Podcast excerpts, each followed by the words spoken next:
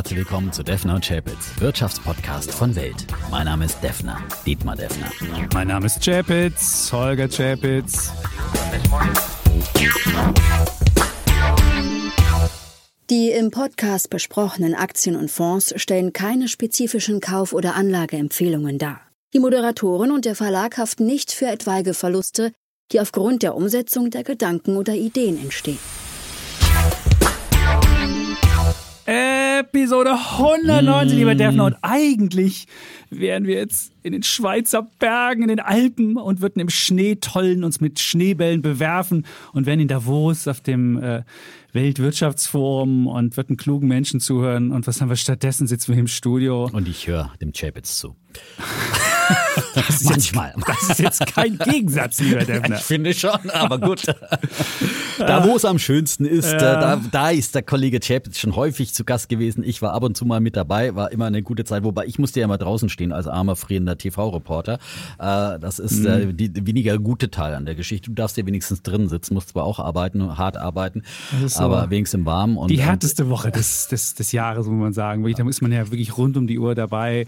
Weil das Schöne ist ja, man trifft auch so einfach zufällig, dann aber so, hey, dann ist einfach der Stiglitz da, dann ist der da und der und dann trifft man die und dann sagt man so, hey, hallo. Und, äh, der Chapitz ist ja der Chapitz und der Stiglitz, ne? Auf nee, du und nein, du nein, mit nein, den Nobelpreisträgern. Nein, aber du triffst ja, du hast ja als großer Twitter-König, da wird der Kollege Schuldensühner schon immer erkannt. Das habe ich dann an, immer auch als Zeuge miterleben dürfen, mhm. wie ihm gehuldigt wird, ja, dem äh, großen Twitter-König unter den europäischen, europäischen Wirtschaftsjournalisten. Also muss ich schon sagen, Respekt, da hast du wirklich eine Fangemeinde unter sehr, sehr honorigen Menschen. Und ich fand es auch, das Spannendste fand ich immer, äh, wenn wir bei George Soros waren, äh, beim, mhm. beim Dinner, der hat ja dann immer geladen und sein, seine äh, Sicht auf die Welt kundgetan. Es war ein bisschen dystopisch immer, aber doch natürlich voll. Der war immer on point. Der hatte schon, als wir alle noch ähm, Social Media für gut befunden mhm. hatten, hatte der schon gewarnt. Der hat vor China gewarnt, der hat vor anderen Autokraten gewarnt, vor Russen, vor. vor er ist ja mit seiner Open Society äh, aktiv und ähm, ja, es war einer der spannenderen Termine, wenn man George Soros dann noch sah, dann äh, war er in dem, in, dem, in dem Hotel und lud dann ein und dann saßen wir da alle und er hat dann seine Rede gehalten und ja, ich weiß nicht, wie lange er das noch machen kann. Also er wurde schon über die Zeit älter. Man merkt es schon, es fiel ihm schwer, schwerer, da seine Thesen zu formulieren. Aber ja, es war auf jeden Fall spannend. Tja, aber dieses Jahr auch wieder kein Live-Davos, nur ein digitales, aber das ja. hat natürlich nicht diesen Charakter, weil es lebt natürlich davon, auch davon, dass äh, dort äh, reale Menschen zusammentreffen. So viel, also ein Metaverse-Davos funktioniert Ich habe einen Bär mitgebracht aus diesem Metaverse-Davos, das kann ich schon mal hier als, als kleinen Cliffhanger ankündigen. Ein Panda-Bär? Aus China. Ja, genau. Das ist, das ist dann hätten wir das schon. Ach, das kleine Rätsel. Wer das kann das Rätsel. sein? Wer ja. könnte das sein? Aha. Wer hat die Eröffnungsrede gehalten in diesem und im letzten Jahr? Und wer war auch 2017 da und war der große Hoffnungsträger? Und mittlerweile hat er sich sowas von, naja, was soll ich sagen, ja. Kannst du dann ausführen? Ja, mhm. wir haben ja noch viel mehr. Natürlich müssen wir über die Märkte reden, die mal wieder, mal wieder in Zinsangst sich äh, äh, geben, fast, ja, muss man mhm. sagen. Also die Aktienmärkte gebeutelt äh, von, von den Zinsen. Interessant, dass jetzt die deutsche Bundesanleihe ja auch quasi äh, auf dem Sprung in positive Renditen ist, ja. Das stimmt. Äh, 0,002 Prozent war heute nur noch mhm. das Minus. Also es ist jetzt zum Greifen nahe, dass äh, der deutsche Staat dann bald wieder Zinsen zahlen muss. Oh, oh, oh das Und wir haben nochmal richtig, wir haben nochmal, wir haben noch mal richtig, wir haben noch mal richtig Gewinn gemacht im letzten Jahr noch, weil wir alte Anleihen begeben haben. Und da fällt ja immer noch ein, noch ein Gewinn an, weil die ja noch mit höheren Coupons ausgestaltet sind und wenn du die dann begibst, machst du sofort einen Milliardengewinn. Und dieser Milliardengewinn aus Anleiheverkäufen hat 10 Milliarden im vergangenen Jahr gemacht. Also 10 Milliarden nur mit solchen äh, Zinsdingern. Deswegen müssen wir auch so niedrige Zinsen zahlen wie noch nie, obwohl die Schulden so hoch sind wie noch nie. Und das kann natürlich irgendwann mal hm, nach hinten losgehen. Aber was, mhm. ich glaube, welcher Zins viel entscheidender ist, ist der amerikanische Zins. Da ist die zweijährige Anleihe erstmals über ein Prozent gegangen. Und diese zweijährige Anleihe ist ja immer so ein bisschen der vorlaufende Indikator für den Leitzins. Und wir haben ja die Wette hier letztes, mhm. letzte Woche hier gemacht ein Prozent meine ich ja, da geht es nicht drüber. Jetzt bin ich mal gespannt, wenn das Ding jetzt weiterläuft, dann ähm, ja, manchmal überschießt es auch. Aber ich würde sagen, ein Prozent ist schon mal. Ja, ist nicht, dass ich mir das wünsche, aber ich glaube, realistischerweise wird das kommen. Äh, Jamie Dimon, der Chef von JP Morgan, der kann sich sogar sechs oder sieben Zinserhöhungen in diesem Jahr vorstellen. Die Märkte rechnen ja aktuell mehr mit äh, vier Zinserhöhungen. Mhm. Das hieße dann ungefähr ein Zinsniveau. Wenn es jeweils einen, einen Viertelprozentpunkt gibt, dann äh, sind wir im Bereich 1 bis 1,25 Prozent. Nee, dann hätten wir 75 Basis. Vier. Bei vier. Achso, ey, stimmt, 1 bis 1. Achso, ja. stimmt. Ja. Hast du recht, ich kann nicht rechnen so, hier. Ja, ja. Ähm, und naja, aber wie gesagt, das ist natürlich was, was die Märkte momentan schon umtreibt und belastet. Aber auf der anderen Seite, wir haben ja das letzte Mal ausführlich darüber diskutiert. Ich habe jetzt gerade auch nochmal gelesen, dass äh, seit 1989 gab es sechs Phasen mit steigenden Leitzinsen mhm. und sechs Phasen, in denen die Zinsen gesenkt wurden. Und äh, in dieser Zeit äh, ist dann äh, äh in der Zeit der Zinssenkungen sind die Zinsen, Moment, die Rendite beim S&P 500 war in, in Phasen steigender Zinsen doppelt so hoch und äh, beim Nasdaq sogar mehr als dreimal so hoch wie in Zeiten der fallenden Zinsen. Also man muss es dann wieder doch im, im größeren Kontext sehen. Warum? Weil natürlich erstmal reagiert man da negativ, aber dann merkt man, Moment, Zinsen steigen ja vor allem auch, wenn Konjunktur sich erholt, wenn es der Wirtschaft gut geht und wenn auch dann die Unternehmensgewinne wieder steigen. Und das ist natürlich dann der Hauptfaktor eigentlich für, für ähm, Aktienkurse und das sollte auch dieses Mal das wieder so sein. Das ist aber nur dann so, wenn du im normalen im Wirtschafts- und Zinszyklus bist, wenn du behind the curve bist, was ja viele denken, also wenn du weit hinter der Entwicklung eigentlich zurück bist, dann funktioniert das nicht so. Also ich wäre nicht so sicher, dass dieses klassische Muster Zinsen rauf, Aktien rauf genauso funktioniert. Man muss natürlich sagen, es ist natürlich schon viel Umbewertung hat schon stattgefunden. Ich habe jetzt nicht mal einfach den HDAX aufgemacht, wo ja die 100 größten deutschen Werte drin sind.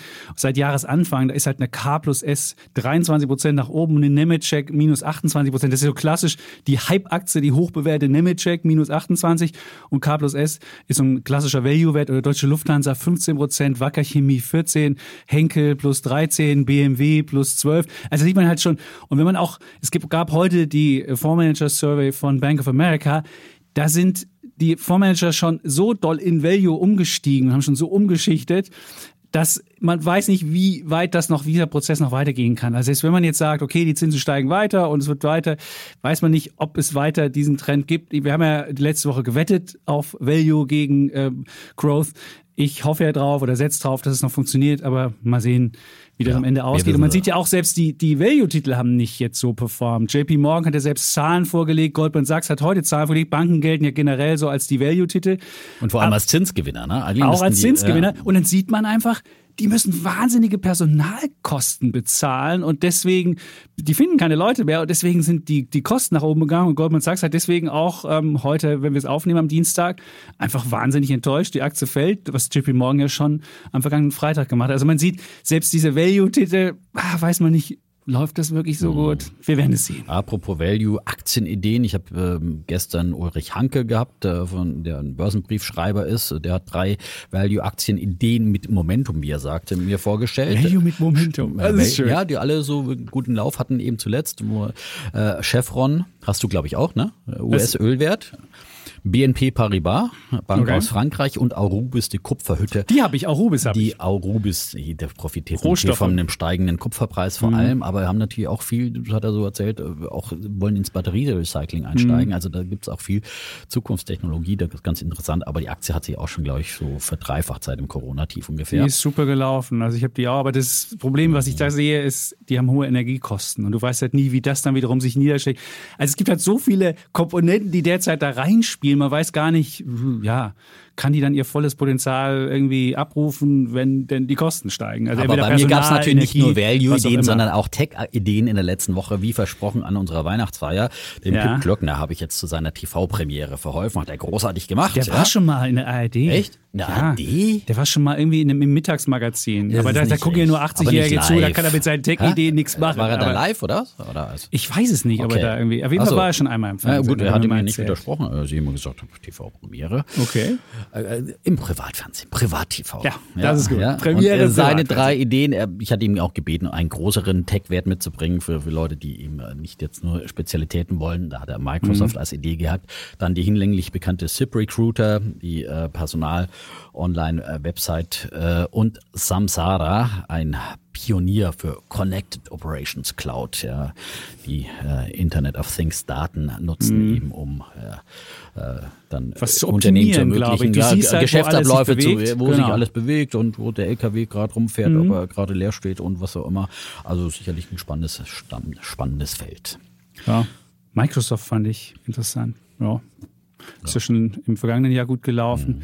Und das könnte dann auch die Aktie sein, die auch wieder auf drei Billionen ging. Das hat er dann erzählt. Also jeder kann sich das noch angucken, das Video bei genau. Ich hatte noch ein paar andere. Heiko Thieme, Börsenurgestein. Ja.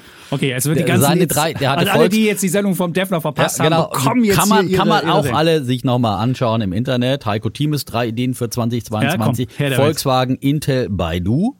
Intel äh, da hatten wir, hatten wir auch hier, das war eine der unterbewerteten Aktien. Baidu mhm, habe ich selbst. also genau, insofern, Intel war ja auch eine deiner Ideen für ja, 2022, genau. Die ist wahnsinnig und, unterbewertet. Ja. Absolut. Und Baidu finde ich auch. Also die Chinesen, ich bin da auch wirklich, ich glaube auch, dass das die schnell. Aber China kommt ja noch. Ja. Äh, Volker Hellmeier hatte ich auch noch. Auch noch. Seine Ideen Siemens, Deutsche Bank und Bayer. Also doch deutliche Value-Überhänge, muss man Value. sagen. Ja? Bis auf Klöckner, der hat ja noch, der also, bleibt bei Tech. Ja, aber der bleibt bei Tech. Ist natürlich sein Stammfeld und ja, wie ich bei About You und eurem tollen, wirklich Gratulationen für den besten alles auf Aktien Gesprächs Sonderausgaben Podcast äh, ja. mit äh, Tarek Müller am letzten Samstag. Wer es noch nicht gehört hat, unbedingt anhören. Es ist zwar echt lang geworden, eins, ne, ein, fast zwei Stunden, ne? fast zwei Stunden, aber wirklich lohnen sich sehr. Ja, sehr unterhaltsam und sehr lehrreich. Ich habe also wirklich, also ich habe mich gut amüsiert und gut unterhalten und, und doch vieles auch gelernt. Ich meine, Einblick in Unternehmen, wie so ein Vorstellungsgespräch äh, läuft in so einem Unternehmen, nach was gefragt wird. Aber auch der Typ ist einfach ein guter Typ, muss man sagen. Mhm. Ja, der einfach ein Unternehmer ist von der Pike auf mit 13 da schon angefangen. Wahnsinn, wie was der dann aufgebaut hat und ähm, und dann aber auch diese diese diese diese langfristige strategische Ausrichtung. Ich finde, da kann man auch als Aktionär eben viel von ihm lernen ja, dass er einfach sagt, guck nicht immer auf den Aktienkurs, lass dich da nicht kürre machen, sondern wir haben eine Strategie, wir glauben an die und schauen nicht jeden Tag, wie uns gerade die Börse dann äh, rauf und runter bewertet mhm. mit dem mhm. berühmten Spruch von Costellani, äh, egal wohin der, der Hund äh, Hund läuft. Vorne, mit der, er hat den Dommermut genau. zugeschrieben. Ja, ich dachte, das hat der Dommermut. Da, da ist er noch zu jung dafür. Der, ja. kennt, der, der kennt nicht André Costellani. Der kennt der André Costellani ja. nicht mehr. Ja. Äh, und, und, und so weiter und so fort. Also da kann man so viel mhm. lernen für, für alle ähm, Lebenslagen. Wir hatten jetzt nicht so viel spannende Aktientipps dabei gehabt, aber ist ja nicht sein Metier. Aber ich glaube, man kann sehr viel verstehen äh, und ich habe dann gleich mir noch ein paar About You Hast Aktien du? dazu gekauft. Ein paar hatte ich ja schon. Ja. Da musste ich nochmal aufstocken, weil der, ich glaube, dem, dem traue ich wirklich zu, dass er es einfach sein Geschäft beherrscht. Ja, also das ist wirklich sehr spannender Gast gewesen. Das, das stimmt. Und ich gucke mal, wo jetzt die Aktie notiert. Ja, es wird auch wieder abge... Boah, geht's ja richtig 17,10 Euro. Ja, kommt halt wieder alles Das ist auch so ein klassisches... Räder, also das ist auch so ein klassischer ähm, ja, Wachstumswert, der runtergestuft wird. Ich habe so eine Studie von Goldman Sachs äh, hatten wir ja und da konnte man mal sehen, nur weil der risikolose Zins von 0 auf 0,3 Prozent nach oben genommen worden ist, hat sich der gesamte Wert des Unternehmens, die Aktie, von 37 auf 32 gemacht. Also was man sieht, nur ganz kleine, nur ganz kleines Drehen an diesem Zinsrädchen. Mhm. Und dazu noch, das, das Risiko ist noch ein bisschen gestiegen. Der Beta-Wert ist immer, wie äh, verhält sich eine Aktie zum Gesamtmarkt von 1 auf 1,1. Also diese zwei kleinen Sachen reichen aus um den Wert der Aktie von 37 auf 32 zu machen. 32 wäre immer noch fast eine Verdopplung. Aber trotzdem sieht man halt, wie, was, was der Zins für eine, für eine Kraft hat. Und, ja. ähm, ist ja. natürlich klar, bei, bei unprofitablen Unternehmen ja. ist er so und das trifft natürlich auch das Technoschrott-Imperium vom Defner. Cinco Solar übrigens, meine drittgrößte Position. Ähm, da gibt's auch Neuigkeiten. Mhm. Die wollen nämlich ihre operative Tochter Jiangxi, Cinco in Shanghai mhm. an die Börse bringen. Und zwar für fünf Renminbi pro Stück äh, und äh, 10 Milliarden Aktien. Das heißt dann, dann kommt dieses Unternehmen auf 7,9 Milliarden Dollar umgerechnet. Und äh, Cinco Solar hat davon äh, 58,6 Prozent, also Gegenwert 4,6 Milliarden Dollar. Aktueller Börsenwert von Cinco Solar aber nur 2,3 Milliarden Dollar. Also diese Bewehr Beteiligung wäre dann schon äh, quasi doppelt so viel wert wie Cinco Solar heute.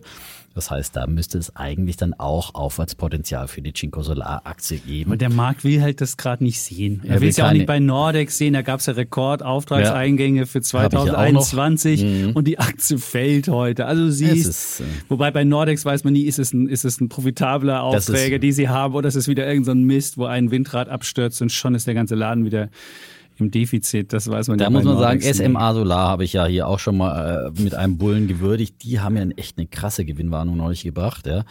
Äh, weil angeblich dann äh, wie ein, ein Wartungsauftrag für eine Solarfarm da geplatzt ist, haben sie dann wirklich die ähm, operative Gewinne für das letzte Jahr im, im, im, zweistelligen Millionenbereich zusammengekürzt. Ich habe jetzt die Zahl nicht, nicht rausgesucht, okay. nicht da, aber wirklich dramatisch, ja. Also da, da fragt man sich wirklich, wie kann das sein, dass ein, ein Solarpark, ich habe daraufhin meine, die SMA-Aktie, ähm, nee, ich habe sie, ich hatte sie gar nicht mehr. Nee, ich habe sie nicht verkauft. Ich hatte sie ja gar nicht mehr. Okay. Äh, so, ich hatte mal kurz gezuckt, ob ich sie mir jetzt kaufe, aber mhm. habe dann davon abgesehen, ne? weil, weil ich bin ja schon gern Schnäppchenjäger, aber das ist irgendwie dann doch ein bisschen komisch, ein bisschen eigenartig, ja.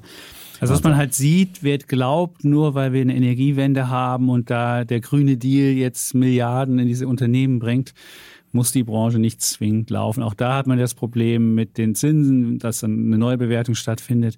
Und wenn man dann auch noch solche komischen Gewinnwarnungen sieht, hm, das ist schon, schon strange.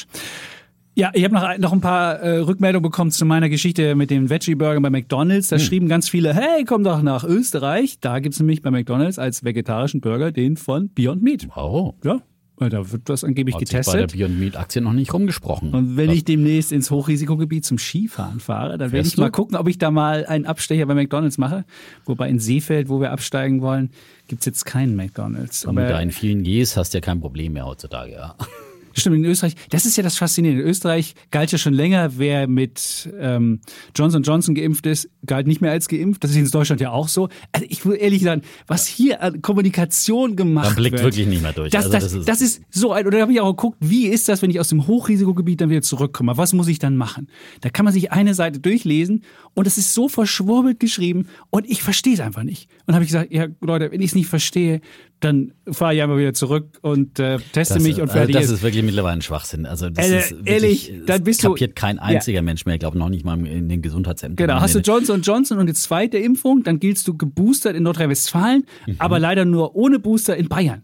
Und wenn du jetzt, ich meine, ehrlich. Und dann ist auch ein Unterschied, ob du erst genesen und dann geboostert oder geboostert und genesen gibt es auch Unterschiede in einzelnen Bundesländern. Also ehrlich, ist auch wieder verkürzt worden auf nur noch drei Monate. Drei wer Monate. Das, wer das Ab kapiert, wann gilt die eigentlich? Ab wann gilt die Genesung? Nein. Also das ist äh, äh, ehrlich, ich, ich, ich hoffe drauf, dass die Pandemie das vorbei Thema. ist, dass, ja, es ist irgendwann, wirklich, dass wir irgendwann hier durch diesen ganzen Mist durch sind. Da können wir gleich mal zehn Prozent der Beamten entlassen, die diese ganzen Dinger immer aufsetzen. Ja.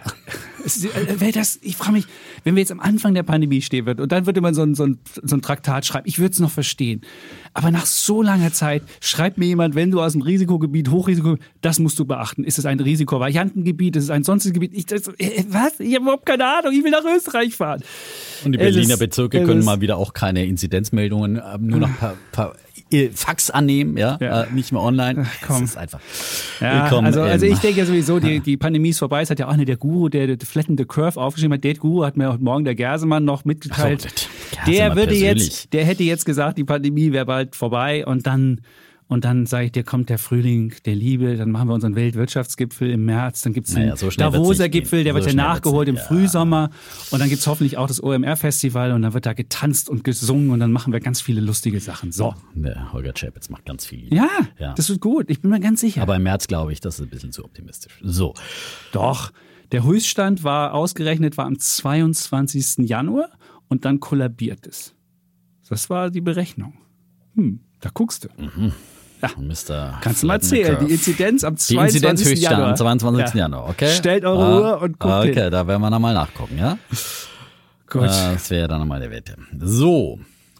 Hast du sonst noch was? Wir hätten noch ein paar BIP-Zahlen gehabt, wenn wir das noch besprechen ja. wollen. Das war im vergangenen Freitag. Also wir sind mhm. ein bisschen Wirtschaftspodcast, da geht es natürlich auch darum, was ist hier mit Deutschland los. Das waren echt die waren schon nicht so doll, die Zahlen, naja, oder? Was Im Gesamtjahr 2,7 Prozent klingt ja noch ganz gut. Nee, ja. nicht nachdem wir im Vorjahr so gefallen sind. Das ist sind. nämlich der Punkt natürlich, das muss man sehen. Mhm. Ja, also, und äh, da waren ja ganz andere Erwartungen mhm. da, über 5 Prozent immer die Schätzungen Anfang des Jahres. Ne? Die wurden dann ja. immer so nach und nach, wie oft hat das IFO-Institut seine Erwartungen gesenkt, ja, äh, reduziert und dann kam noch 2,2 Prozent, 2,7 Prozent mhm. raus. Und natürlich krass, krass ist, dass wahrscheinlich das vierte Quartal auf jeden Fall ein negatives Quartal war. Mhm. Gibt es noch keine genauen Zahlen zwischen 0,5 und äh, minus, minus 0,5 und minus 1 Prozent wow. ist da äh, das BIP eingebrochen. Also wir sind schon im ersten Schritt in einer äh, technischen Rezession, muss man mhm. so sagen. Ne? Aber was ist gesprudelt? Die Steuereinnahmen. Neuer Rekord bei den Steuereinnahmen. Yippie! Da fragt man sich so, äh, irgendwie scheint Steuer scheint immer zu laufen in Deutschland. Also wenn eine Sache läuft, dann ist es das. Und äh, wie schön, dass der Lindner uns für 2023 dann auch eine kleine ähm, Senkung in Anspruch. Also ich meine, wenn du so viel Steuern einnimmst, da fragt man sich wirklich, Leute, macht's ja, schneller. Bei diesen Inflationsraten bräuchte man jetzt wirklich ja. dringend einfach eine, mhm. eine, Anpassung der Progressionsgrenzen. So ist es. Sonst äh, auf, äh, dass die mal mit der Inflation wenigstens mitwachsen und verschoben werden, weil das ist wirklich äh, kalte Progression heißt es genau. im Fachdeutsch und das heißt, dass wir ohne dass wir wirklich mehr in der Tasche haben, einen höheren Steuersatz zahlen müssen, weil ja ähm, das nominal genommen wird und aber real haben wir gar nicht so viel raus, weil wir eigentlich die Inflation Aber das Beeindruckendste an diesen BIP-Daten fand Jetzt ich, dass allein BioNTech aus Mainz, ein kleines ja. Mainzer Unternehmen, 0,5 Prozent zu diesem Wachstum beigetragen haben. Ja, also von diesen 0,5 äh, Prozentpunkte zu diesen 2,7 Prozent Wachstum äh, kamen. Äh, ohne BioNTech wären wir quasi nur um 2,2 Prozent gewachsen. Echt? Und, oh. äh, und das ist, ist unglaublich. Äh, Ökonomen sagen, das gab es noch nie, dass ein einzelnes deutsches Unternehmen jemals so stark zum Wachstum beigetragen hat. Ähm, der, der Effekt hat sich auch in höheren Dienstleistungsexporten dann niedergeschlagen. Ähm, warum ist das so? BioNTech hat im, im letzten Jahr ungefähr 16 oder bis 17 Milliarden Euro Umsatz allein eben mit dem Corona-Impfstoff gemacht und bezieht auch nur ganz wenige Vorprodukte aus dem Ausland. Das heißt, die komplette Wertschöpfung findet einfach im Inland statt und deswegen dieser, dieser ganz große Effekt, den BioNTech hier beigetragen hat. Also eine, eine einfach wahnsinnig tolle Geschichte, die da aus Mainz kam in diesem Jahr, hat sich ja auch im Mainzer Stadtsäckel niedergeschlagen. Anja Ettel hat eine wunderbare Geschichte darüber geschrieben, dass äh, Mainz ja vorher mit 1,3 Milliarden Euro verschuldet war und jetzt quasi können sie auf einen Schlag die Schulden zurückzahlen. In diesem Jahr haben sie 1,1 Milliarden Euro Überschuss äh, vor allem eben wegen äh, BioNTech und ähm, im nächsten Jahr nochmal 500 Millionen, die erwartet werden, vielleicht ja auch noch mehr. Ähm, und äh, das ist, da sieht man auch mal, dass äh, Meinst du? Aber die werden doch nie wieder diese, oh gut, die können natürlich noch exportieren, aber diese Idee, dass wir alle, alle drei Monate zum Boostern gehen, die nee, läuft ja nicht mehr. Ja, dieses nicht Abo ist ja, das ist ja, das ist ja tot, die Nein, Geschichte. aber für dieses Jahr berechnen und die sie immer noch. die kannst du wahrscheinlich dir auch, die kannst du dir auch, die ja, kannst du dir auch sparen. Unwahrscheinlicher wahrscheinlich, ja, genau. Aber wie, will das, wie wollen die nochmal das wiederholen? Naja, dieses Jahr werden sie auf jeden Fall nochmal, wird ja noch viel geboostert und, und ist ja weltweit noch ein Riesenmarkt, der noch Stimmt. nicht ja. äh, an diesen Begehrten und ich meine, ist ja, ich glaube, die haben 80 Prozent Marktanteil in den ganzen Impfstoffen mittlerweile. Also das ist ja der begehrteste Impfstoff nach mhm. wie vor und ähm, die rechnen ja dieses Jahr auch wieder mit, mit ähnlichen Umsätzen in, in, in dem Bereich 17 Milliarden und dann investieren sie ja auch richtig, ich glaube, eine Milliarde allein in Mainz und sie wollen natürlich, gehen jetzt wirklich investieren das Geld in die Forschung. Das finde ich ja diese tolle Geschichte einfach. Und das sei all denjenigen gesagt, die sagen, die ihre Patente enteignen und denen das wegnehmen und das, das sozialisieren. Äh, nein, das ist genau der richtige Weg, der marktwirtschaftliche Weg, der hier gegangen wird, weil das Ganze fließt zum einen natürlich in die Gesellschaft zurück über Steuereinnahmen, ja, in dem Fall natürlich vorwiegend an Mainz, weil es ja Gewerbesteuer ist dann, aber es bleibt ja auch viel dann äh, bei, bei anderen Haushalten hängen äh, des Staates. Und äh, ja, dann fließt viel Forschung und die können jetzt eben neue äh, Krankheiten eben erforschen. Die wollen ja gegen Gürtelrose, gegen Tollwut, gegen Malaria, glaube ich, alles Mögliche haben sie davor. Und, ähm, und, und natürlich gegen Krebs vor allem. Ne? Und wollen sie äh, mRNA-Impfstoffe entwickeln. Also wird, ich glaube, da ist viel zu erwarten von, äh, von den äh, Jungs und äh, Mädels natürlich in, in, in Mainz. Ja, aber ich glaube, die Aktie, du siehst ja heute auch 162 Euro nur noch. Ich glaube, jetzt wird, wirst du das mit einer Durststrecke durchschreiten müssen, weil so schnell gibt's ja da keine, keine Einnahmen mehr. Die haben jetzt diese Einmaleinnahmen durchs Impfen. Jetzt können sie hoffen, dass sie das noch ein bisschen fortführen können. Aber wenn man der Aktie Glauben schenken darf, ist die Pandemie ja schon fast vorbei. Und dann musst du halt lange warten, bis dann das, das Krebsding kommt oder andere Fortschritte sich zeigen. Aber ich halte meine Aktien. Ich hab, mhm. bin damals eingestiegen zu 70, bin also immer noch, hat es immer noch verdoppelt. Aber ich war auch schon mal verfünffacht. Ja, ich hatte wirklich zwischendrin da, also da bei rund 400 Dollar oder so war, da, ich habe da mal die Hälfte verkauft. Das mit Hast dem du? Hälfte verkaufen. Ich habe sowieso CFDs und die Hälfte habe ich noch. Ähm, okay. Und ähm, das ist immer, wie gesagt, eine gute Idee.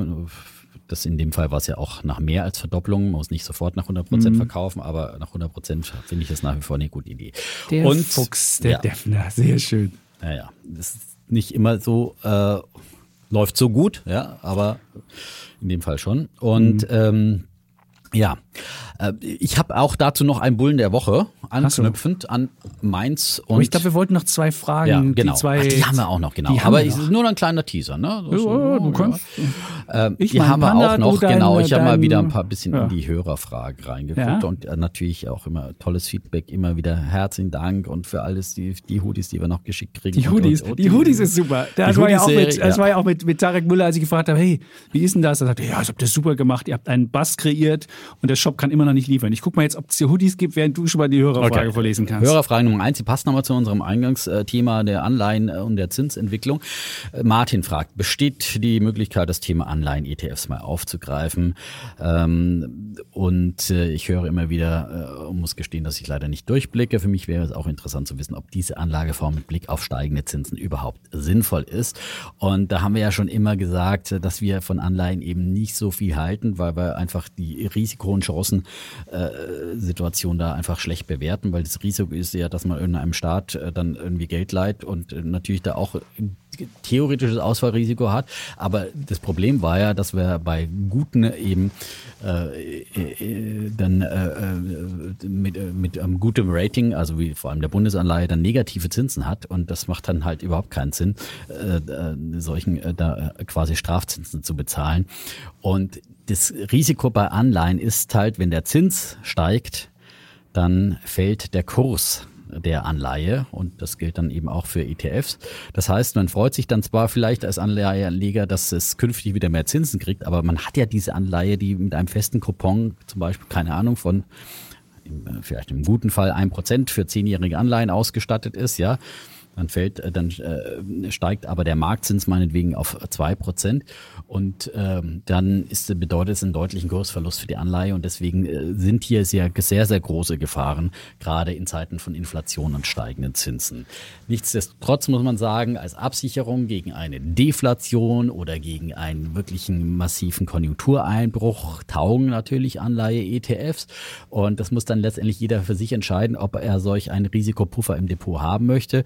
Wir sagen ja immer dann vielleicht doch lieber das Geld auf dem äh, Tagesgeldkonto packen oder sowas in Cash-Position genau. oder in sehr, sehr solide, sehr solide äh, Value-Aktien stecken mit äh, Dividenden, Renditen und so weiter. Aber die können natürlich auch unter die Räder kommen. Aber ähm, das ist so, ja, das grobe Das wäre so dieser Selbst, Selbststiftung Warentest. Da habe ich mir dieses wunderbare ETF-Buch, äh, dieses Spezial mit den 200, mit 2000 ETFs mal besorgt.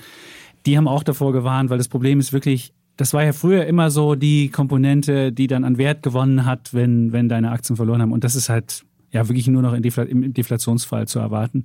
Aber im, im vergangenen Jahr war es erstmals, dass man mit zehnjährigen Bundesanleihen Verluste gemacht hat. Erstmals seit, ich glaube, ist ewig her. Und ähm, das kann halt dieses Jahr auch wieder passieren. Und dieses Jahr ganz besonders, wenn die jetzt wirklich ins, ins Plus drehen, die Rendite, dann. Ich kann dir mal gucken, wie die, wie die. Du kannst es gibt ja den Rex sagen, P. Der Rex P ist so ein bisschen mhm. das Gegenstück zum DAX und da kann man sich angucken, was Anleihen gemacht haben. Ich kann mal sagen, was sie in diesem Jahr gemacht haben und äh, so Rex.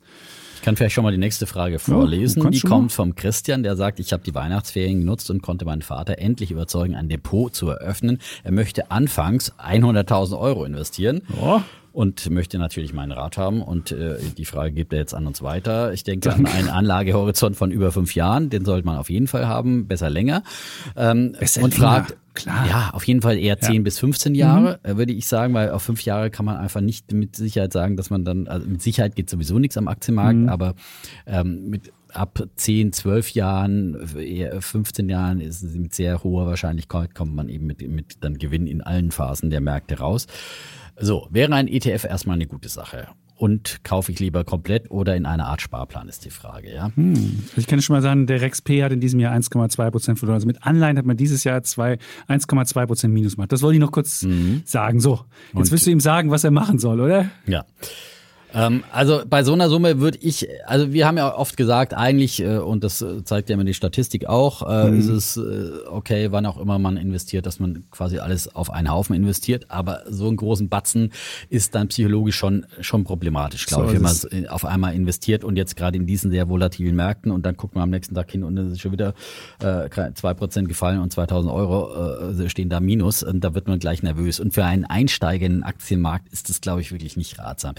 Ich würde sagen, ich würde diese 100.000 Euro dann äh, in, in zehn Tranchen aufteilen und quasi einen monatlichen Sparplan mit 10.000 Euro machen und äh, das dann eben breit gefächert äh, dann weltweit anlegen. Äh, wir haben ja immer unsere äh, Mischung, das habe ich neulich jetzt auch einem Kollegen empfohlen, ähm, dass wir sagen 60 äh, Prozent in die Industriestaaten, zum Beispiel über ein MSCI World, äh, 30 Prozent in die Emerging Markets, zum Beispiel MSCI Emerging Markets und 10 Prozent nochmal ähm, speziell in Europa, weil Europa in diesen weltweiten Fonds von MSCI und auch von anderen Indexanbietern äh, untergewichtet ist. Da gibt es Alternativen eben auch auch von Fuzzi. Ähm, ich habe ja da meinen Lieblings, äh, neuen Lieblings weltweit anlegenden. Aber Vanguard ich meine, Fuzzi ESG All Cap hieß Genau. Aber das ist ja eher eine Alternative, wenn man sagt, ich habe jetzt einen Sparplan und habe geringe Summen, kann eigentlich nur ein ETF Das ist die Einfondslösung, wäre ja. das. Bei, bei genau. solchen Summen kann man schon ein bisschen mehr in Fonds und dann kann man ja auch noch ein bisschen in Spezialitäten mischen und vielleicht noch ein bisschen mehr Value mit reinnehmen. Bei einem ja, Neueinsteiger vielleicht lieber ein bisschen vorsichtiger investieren, aber ähm, du wirst das so in zehn Tranchen machen und dann, aber trotzdem sollte man auch noch andere Anleihe, Anlageklassen dabei haben. Ich muss natürlich jetzt wissen, was hat der Vater auch schon Immobilien oder ist er in solchen Anlageklassen, weil das wäre jetzt die reine Aktienallokation, die wir jetzt hier eben gesagt haben. Vielleicht sollte er auch noch ein bisschen Bargeld halten oder vielleicht ein bisschen Festgeld haben und solche Sachen, also so ein paar andere. Also wenn er jetzt, wenn die 100.000 jetzt wirklich dafür da sind, dass er andere Sachen schon hat, und die wirklich in Aktien stecken kann, dann sollte man es so machen. Wenn nicht, müsste man vorher nochmal gucken, wie man das vielleicht auch nochmal andere, andere Anlageklassen Und er sagt ja aufteilt. anfangs 100.000. Also das scheint ja noch ein bisschen mehr da zu sein, von daher. Ja gut, dann, dann, dann wird es. ist mal so ein kleiner Testballon, so ein bisschen, bisschen okay. Portokasse, ja? Also. Ja, gut, dann, dann kann man das so machen. Und man muss halt wirklich wissen, auch der MSCI Welt hat schon mal 60 Prozent verloren in, im Laufe seiner Geschichte. Ich habe ja mal so einen, ähm, wenn man seit 2000 angelegt hat, gab es zwei Einbrüche, die größer als 50 Prozent waren, nämlich einmal nach der 2000er Wende und einmal gab es das nochmal in der Finanzkrise. Also das kann auch passieren. Selbst dieser Index, man hat das jetzt, wer jetzt erst seit, weiß ich nicht, zehn Jahren dabei ist, der kennt es nicht. Aber das gab's schon. So, das muss man wissen. Und deswegen ähm, muss man A, denjenigen, der es dann investiert, auch sagen, das ist ein Risiko, dass man ihm nicht sagt, hier gibt's risikolose Gewinne. Das muss man sagen. Und im Zweifelsfall sagen, es geht auch mal runter. Und dann diese, diese psychologische Krücke, dass man halt nicht alles auf einmal reinpackt. Aber das, ich glaube, in diesem Jahr ist diese Sparplan-Idee äh, ganz besonders gut, weil es doch, wir sehen jetzt, der Anfang des Jahres sagt ja auch viel über ein äh, kommendes Börsenjahr aus und weil es doch sehr holprig und äh, eine Achterbahn ist, rauf und runter, äh, wird es vielleicht auch mit diesen ganzen Zinsanhebungen, die kommen, dann so holprig bleiben. Ja, bis zum März wird sicherlich, bis dann endlich mal dieser erste Zinsschritt der Amerikaner kommt und dann merkt man wieder, ah, es tut gar nicht weh, dann kommt vielleicht wieder ein bisschen mehr Vertrauen auf. Aber bis dahin kann es auf jeden Fall sehr volatil bleiben. Vielleicht auch im Rest des Jahres mit jeder weiteren Zinsanhebung, jeder weiteren Spekulation, wie viel Zinsanhebung gibt es denn jetzt?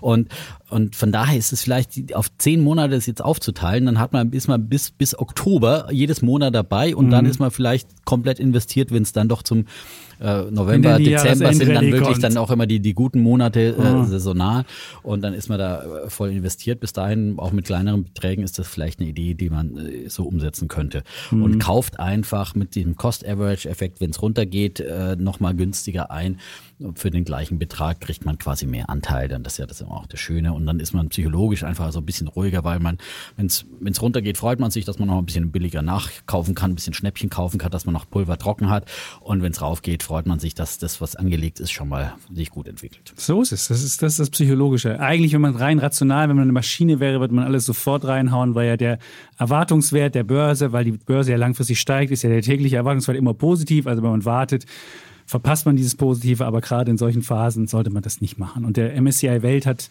in diesem Jahr schon 3% verloren, in Euro gerechnet. Mhm. 3% im Minus. Also man sieht, da geht es auch mal runter. Klar, und wenn du dann 100.000 da drin gleich geschmissen hast, hast du gleich 3.000 weniger. Das ist dann immer so, so ein schwaler Bargeschmack. Beigeschmack, ja. Gut. So, oh. aber das haben wir zwei wichtige QAs hier mal wieder beantwortet. Ähm, und apropos, wir ja. beantworten noch viel mehr Fragen in einem Ach, exklusiven, stimmt. in einem exklusiven Kreis von Weltabonnenten. Da geben wir uns auch ab und zu mal die Ehre. Wir sind ja hier und dort gefragte Gäste. Sehr schön. Und ach, da kommen ja nochmal was, nur die Edelfedern hin in dieses Weltgespräch. Ne? Nur die, also die, die Robin, großen Autoren. Robin Alexander ja, und wie sie alle ja. heißen, sind alle da. Neulich war aber auch, wir hatten neulich Fabricius und, und Daniel Wetzel zur Wärmepumpe. Und das war echt so ein Ding, da waren lauter so Wärmepumpen-Freaks da und das muss so ein Weltgespräch gewesen sein. Wahnsinn. Also, weil das ist ja eins der Riesenthemen, wenn du, wenn du irgendwie Immobilien Klar. bewirtschaftest und du weißt, in den nächsten Jahren musst du irgendwas Energieeffizientes machen und musst dir im Zweifelsfall eine Wärmepumpe zulegen oder musst dämmen oder musst irgendwas machen. Und das war eins der Weltgespräche, was wirklich wahnsinnig war. Und jetzt haben wir wieder eins. Und zwar wann? Nächste Woche. Am nächsten, nächsten Dienstag. Genau. Ähm, denn Dienstag ist Devon und Chapels Tag. So ist es. Und das soll auch bei den Weltgesprächen ja. so sein. Und äh, quasi parallel dazu, wenn unser neuer Podcast ausgestrahlt wird, ab 18.30 Uhr, direkt nach der Börse am Abend, 18.15 Uhr, wer es noch nicht weiß, ne, mal eine kleine Sendung bei mhm. Weltfernsehen. Äh, direkt danach komme ich dann runter zum Weltgespräch und es können wieder einige exklusive und schnelle vor allem dann äh, teilnehmen. Es geht nur mit einem Welt Plus Abo. Stimmt, das kann man auch probemäßig machen, kann er wieder kündigen. Einen Monat kriegt man, glaube ich, umsonst. Da muss man einfach welt.de Schrägstrich Dudes ist ja, wenn man unseren Podcast sehen will und Dudes Live ist dann die Anmeldung für dieses wunderbare Weltgespräch. Ja. Und wann ist die freigeschaltet, diese Anmeldung?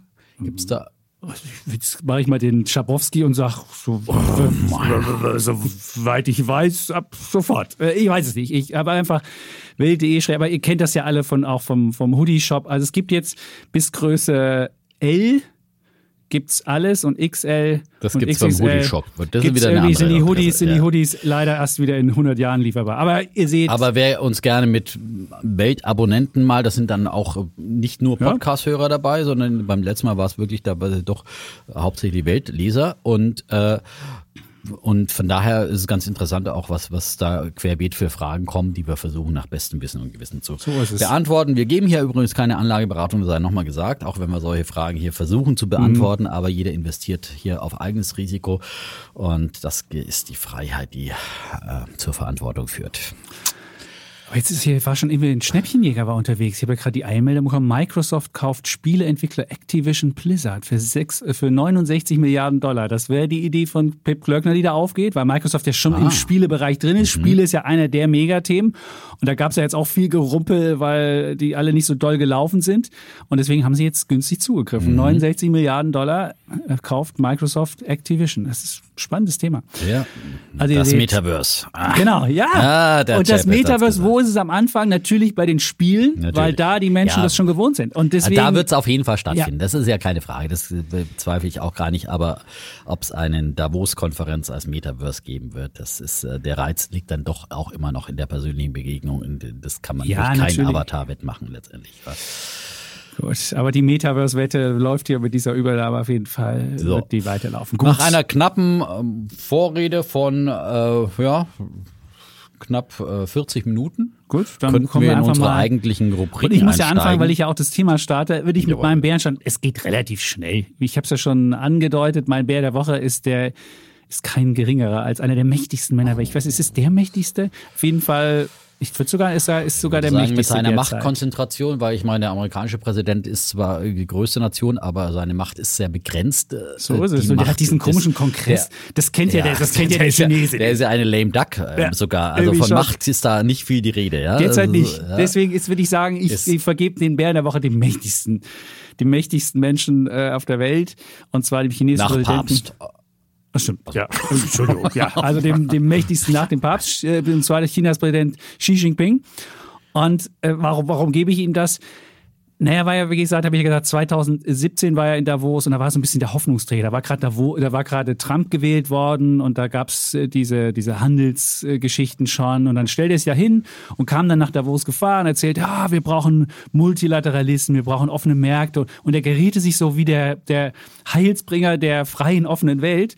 Und alle dachten, Mensch, der Typ, also wirklich, war eine, war eine Rede, wo alle Leute aufguckten und sagten so, dass es dann ein Autokrat war, guckten alle ein bisschen komisch, dachten, ja, aber der Trump auf der anderen Seite ist der schon der, auf jeden Fall hat er sehr viele Sympathiepunkte damals gesammelt. Und jetzt war er letztes Jahr wieder da, auch bei dem virtuellen Davos, äh, der Xi Jinping. Und da wussten alle schon, naja, so mit seiner offenen Welt und mit seinem, er hat immer gesagt, wir müssen die Hand reichen, wir dürfen nicht kriegerisch sein. Und jeder wusste, mit, was er mit Hongkong gemacht hat. Jeder wusste, was da mit Taiwan gerade passiert, die Einschüchterungsversuche und so weiter. Und merkte, äh, da hat er sich schon mächtig entzaubert und hat er letztes Jahr noch mal eine Rede gehalten, die war schon so, hm, würde ich sagen, eher lau. Und dann hat er dieses Jahr das gleiche Setup. Es war so ein Schreibtisch mit einer Fahne, die war genauso geknickt. Man sah also vier Sterne von dieser Fahne. Er hat eine ähnliche Krawatte gehabt. Es gab dann gestern so ein Krawattengate. Die Frage war, hat er die gleiche Krawatte angehabt wie im letzten Jahr? Und hat er unsere Fotoredaktion geguckt und dann war das Muster ein bisschen anders und die Farbe doch ein Zacken anders, aber trotzdem bis auf fast die gleiche Krawatte, der gleiche Typ, die gleiche, im Hintergrund war so eine Karte mit, mit, mit Bergen drauf. Davor das Jahr war auch eine Karte mit Bergen, da war noch die chinesische Mauer eingezeichnet, aber es war eigentlich, sah alles genauso aus. Und dann habe ich mal die Reden verglichen, so wie man so in der Schule Bibelstellen verglich. Ähm, und da waren wirklich Versatzstücke wirklich von A nach B geschoben worden und man merkte, oh Mann. Und dann brachte er noch eine Sache und da muss man wirklich sagen, da hat er sich wirklich völlig unglaubwürdig gemacht. Es ging dann um die Olympischen Winterspiele in Peking und jeder weiß ja, die haben es zwar da sehr kalt, aber schneien tut's da nie im Winter und die müssen ja alles mit Kunstschnee dazu pflastern, damit überhaupt was losgeht da. Und dann sagt er, ja, Davos ist ja bekannt für seine himmlischen Wintersportgebiete und wir in Peking, wir wollen das jetzt auch mal vorführen, wie toll unsere Wintersport. Und die dachte so, hä? Und man merkte, wie absurd das war, was er da für ein, für ein, für ein absurdes Ding machte. Und dann schickte mir auch abends jemand per Instagram, der in China gerade ist, der sagte, oh, ich dachte, ich könnte dabei sein bei den Olympischen Spielen. Nee, da dürfen nur ausgewählte Leute hin. Also das, da darf noch nicht mal jeder hin. Und das wird dann irgendwie so parteiintern geregelt. Also es muss wohl völlig absurd sein. Und diese ganze, das ganze Gerede von offener Gesellschaft und Handreichen und sonst wie, man merkt halt, das sind halt einfach, ist halt eine leere Rhetorik meines Erachtens. Und eine Sache vielleicht noch spannend für, für Investoren. Es ging ja darum, dann hat er gesagt, ja, ausländische Investoren sind bei uns sehr äh, beliebt und wir wollen die haben. Aber die müssen nach unserer Pfeife tanzen, nach unseren Gesetzen müssen sie handeln. Also jeder weiß, die Regulierung wird China nicht zurückdrehen, sondern wird sie so machen. Das Ganze wird dann genannt ähm, harmonische Gesellschaft oder moderner Sozialismus, wie er das nannte. Ich habe trotzdem meine China-Werte behalten. Aber jeder, der diese Rede gesehen hat, der weiß halt wirklich, der chinesische Präsident ist derjenige, der einfach im Zweifelsfall sagt, ja, wir müssen jetzt wieder was umverteilen. Er sagt auch so, wir mussten erst den Kuchen groß machen, jetzt muss der Kuchen verteilt werden, er muss gerecht verteilt werden. Und da weiß man, da könnte noch mehr Regulierung kommen und man weiß nie, wo es einschlägt. Aber wer sich diese Risiken bewusst ist, der kann natürlich da seine Aktien behalten. Nur muss er halt wissen, dass es halt kein, ja, kein, kein Regime, was wirklich Offenheit mag. Und wir haben Freunde beispielsweise, die jetzt ähm, in, in China arbeiten wollen und da muss man aufs Visum zehn Monate warten. Und wenn man wirklich denkt, das wäre ein offenes Land, was die Hand reicht, dann ist zehn Monate warten wirklich völlig absurd. Und deswegen ist da sieht man, wie auch der, ja, die, die Differenz zwischen den Worten, die er da gebracht hat und den wirklichen Tun so groß ist. Und deswegen ist das mein Bär der Woche. Xi Jinping. Sehr schön erzählt. Ja, ich würde dann gleich anknüpfen mit meinem Bär der Woche und bei politischen Risiken bleiben. Die gibt es nämlich nicht nur in einer quasi äh, sozialistischen Diktatur, die gibt es auch in einer europäischen Demokratie. Äh, man mag es kaum glauben. Und äh, Emmanuel Macron ist von mir ja hoch geschätzt für, für vieles. Aber in dem Punkt äh, kriegt er einfach einen Bären verpasst, äh, denn äh, seine Regierung hat massiv in den Markt eingegriffen und Wunder, ja, mit, Wunder. Mit, mit, schon fast sozialistischer Attitüde, würde ich mal sagen, ähm, und äh, dafür gesorgt, dass es, äh, und es war eben kein reines Staatsunternehmen, die Rede ist von Electricité de France. Ja, da hat sich doch der Französisch, der jahrelange Französischunterricht gelohnt. Hier. Äh, Im Folgenden kurz EDF genannt, ja, nicht ETF, äh, auch nicht EDF. Fränkisch. Äh, ja. Der Franke würde ja zum ETF, EDF sagen. EDF. Ja. Nein, Electricité de France äh, ist EDF. So, und äh, da gab es einen massiven Eingriff. Äh, die französische Regierung, äh, die ist momentan besonders nervös, äh, weil sie ja äh, in diesem Jahr um Macron und seine Regierung um, um die Wiederwahl kämpfen müssen. Und es gibt ja einen großen Ärger jetzt über natürlich die steigenden Energiepreise überall, vor allem auch über die stark steigenden Stromrechnungen.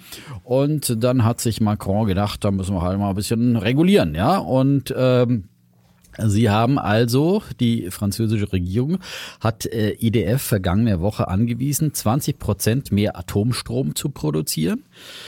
Zum einen, diese soll EDF dann für maximal 46,20 Euro Megawattstunde an die Konkurrenz abgeben. 46, der Marktpreis 46, ist 200. Genau, das ist, ja, oder fast das Dreifache ist der Marktpreis, ja, je ja. nachdem.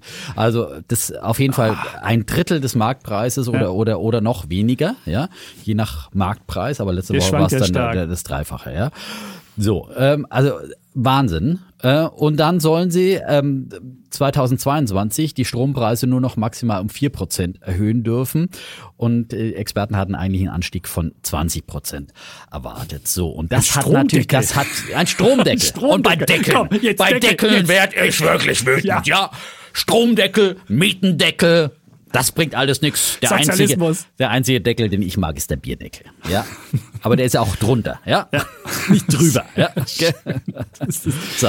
Ja. Äh, nein, also Deckelei ist einfach Sozialismus. Es ist ein wahnsinniger Eingriff in den Markt und das nutzt niemanden, auch nicht dem Kunden, auch wenn es vermeintlich erstmal so scheint. So.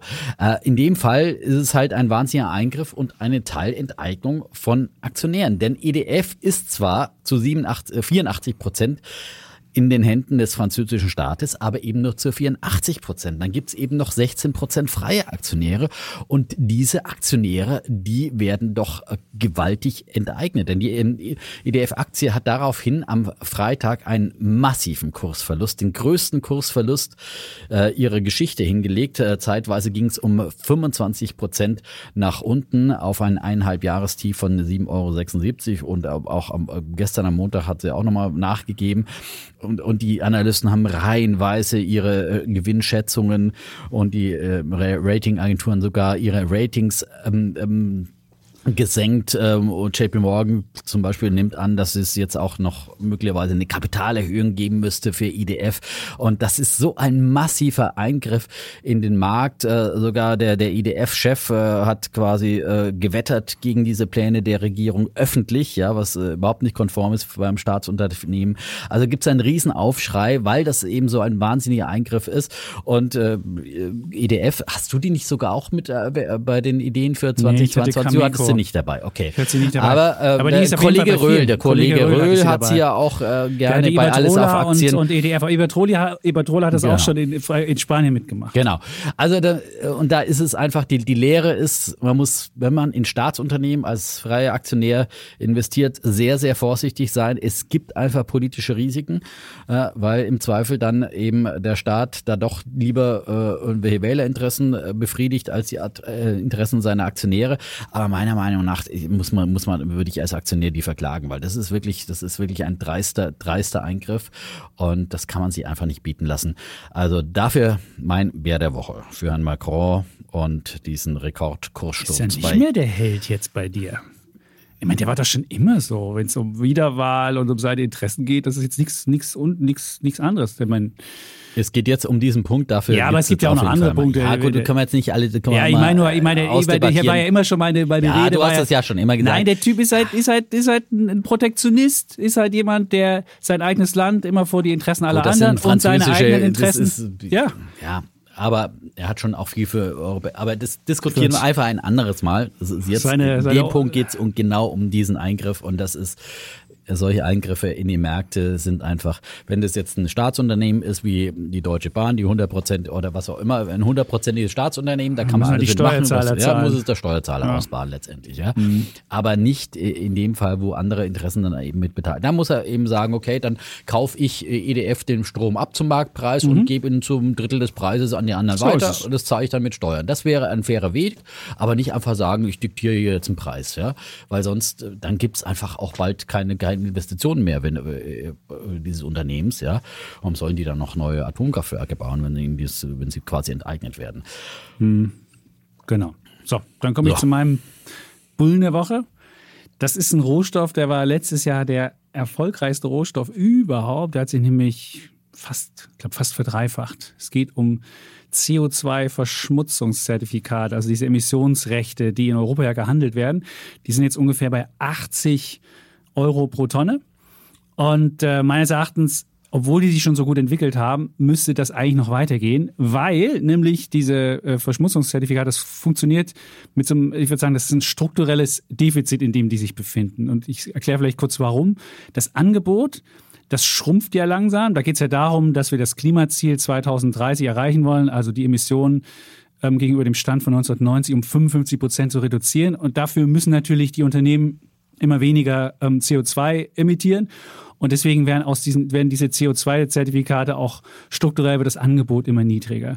Und gleichzeitig geht aber die, die Nachfrage hoch. Das eine ist ja, dass derzeit ähm, haben wir Atomkraftwerke in Deutschland abgeschaltet, wir haben weniger, ähm, weniger Wind gehabt und deswegen gehen ja relativ viel Gaskraftwerke gerade ran oder viele Kohlekraftwerke, die jetzt gerade noch sind. Da werden also noch mehr CO2-Zertifikate gebraucht. Und was auch noch dazu kommt, es werden neue Gruppen in dieses Emissionsschema-Ding mit reinbezogen. Also da geht die Nachfrage auch. Also irgendwann muss auch BASF einen Teil seiner CO2-Ausstoßes dann da, da mit, mit abdecken und so weiter. Und der große Groundhog Day, also der Tag, an dem abgerechnet wird, ist erstmal der 30. April.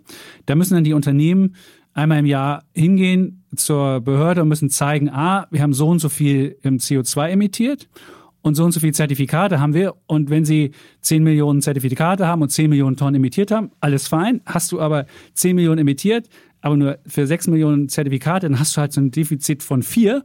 Und da musst du eine Strafe von 111 ähm, Euro pro Tonne zahlen. Also 111 Euro und das ist sogar noch über dem aktuellen Preis.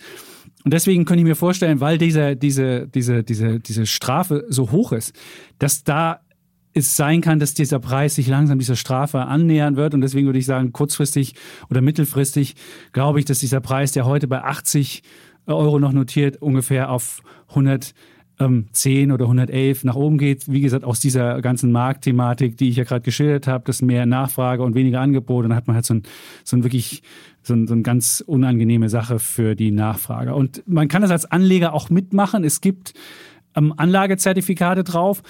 Also was man immer sagen muss, es gibt nicht das, wo man eins zu eins mitmacht. Es ist immer so ein bisschen, man weiß nie so richtig, wie die Preisdynamik ist. Es gibt eins von Morgan Stanley beispielsweise mit Faktor 5. Das schwankt natürlich sehr stark, je nachdem, was die CO2-Preise machen. Also wer risikofreudig ist und einfach sagt, das ist auch wirklich nur was für Zocker, die auch im Zweifelsfalle ein na, Totalverlust vielleicht nicht, aber die schon einen herben Verlust auch hinnehmen können. Die können das sich mal angucken, da ist das, ich sage jetzt nicht die WKN, sonst machen das vielleicht, aber man kann sich mal angucken. Und dann gibt's von ähm, Societe Generale noch zwei Zertifikate, eins mit Faktor 2, eins mit Faktor 1.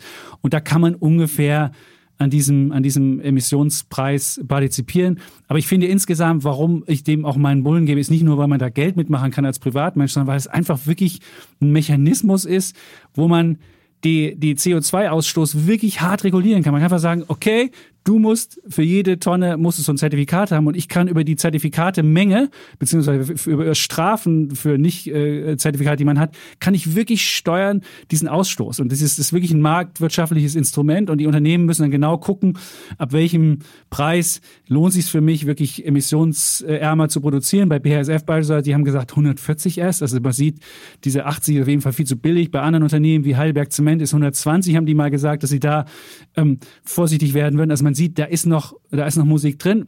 Risiko ist natürlich, das, das ist natürlich ein politisches Ding wieder. Und wenn irgendwann sich dann äh, Unternehmen aufregen, dass es zu teuer wird, weil sie diese CO2-Zertifikate aufnehmen, kann es natürlich passieren, dass Staaten dann irgendwie hingehen und dann doch wieder dieses System ähm, vielleicht doch wieder kostenlose Zertifikate ausgeben, wie es früher war. Da ist ja der Preis mal richtig implodiert, dann war irgendwann das, das CO2-Zertifikat nichts mehr wert. Aber ich kann mir nicht vorstellen, dass es passiert, weil nämlich auch viele Hedgefonds da dabei sind und die würden dann auch Staaten verklagen. Und insbesondere die Staaten, die jetzt am lautesten schreien, das ist Tschechien und das ist Polen, die nehmen nämlich richtig viel Geld aus diesen ähm, Dingern ein und ich glaube, acht Milliarden im Jahr nehmen die allein aus diesen Zertifikaten. Also für die ist es sogar noch lukrativ, dass sie die ausgeben. Insofern glaube ich nicht, dass es da einen politischen Eingriff geben wird. Und für dieses marktwirtschaftliche Instrument, auf das man auch ja, mit wetten kann, sehr risikoreich, wie gesagt, nur für Geld, was man wirklich, also wirklich für Spielgeld, ist mein Bulle der Woche. Aber man kann sich ja damit quasi auch hatchen, absichern gegen mögliche Nein, Belastungen in anderen Bereichen, wenn man eben ja Und man kann sagen, das ist mein, mein Umweltbeitrag. Ich habe das CO2 teurer gemacht und wenn es teurer wird, wird weniger emittiert. Das siehst du? Das ist auch. Das ist auch, ja, ein marktwirtschaftlicher in der Tat. Wobei, ja. Wie? Nicht? Ähm, kommen wir zu meinem Bullen der Woche. Ich habe ja schon geteased, äh, Mainzer Bio Meinzelmännchen, ja, biotechnologische Meinzelmännchen. Es gibt äh, nämlich mehr als nur BioNTech in Mainz. Ähm, da gibt es einen neuen Shootingstar, muss man ihn schon fast nennen. Äh, also zumindest wenn man die Börsenentwicklung jetzt sich anguckt. Äh, Mainz Biotech, also die haben das Mainz sogar im Namen. Äh, das Seite BioNTech ist ja Mainz dann auch ein Qualitätsbegriff für äh, Biotechnologie. Ähm, sie sind ein Krebsfrüherkennungsspezialist, sind äh, seit November an der NASDAQ Nasdaq gelistet und machen jetzt wirklich äh, große Heißt nicht bei uns Biomed, nicht Biotech? Habe ich Biotech gesagt? Du hast Biotech oh gesagt. Oh, nein, nein, nein. Alter. Meins Biomed.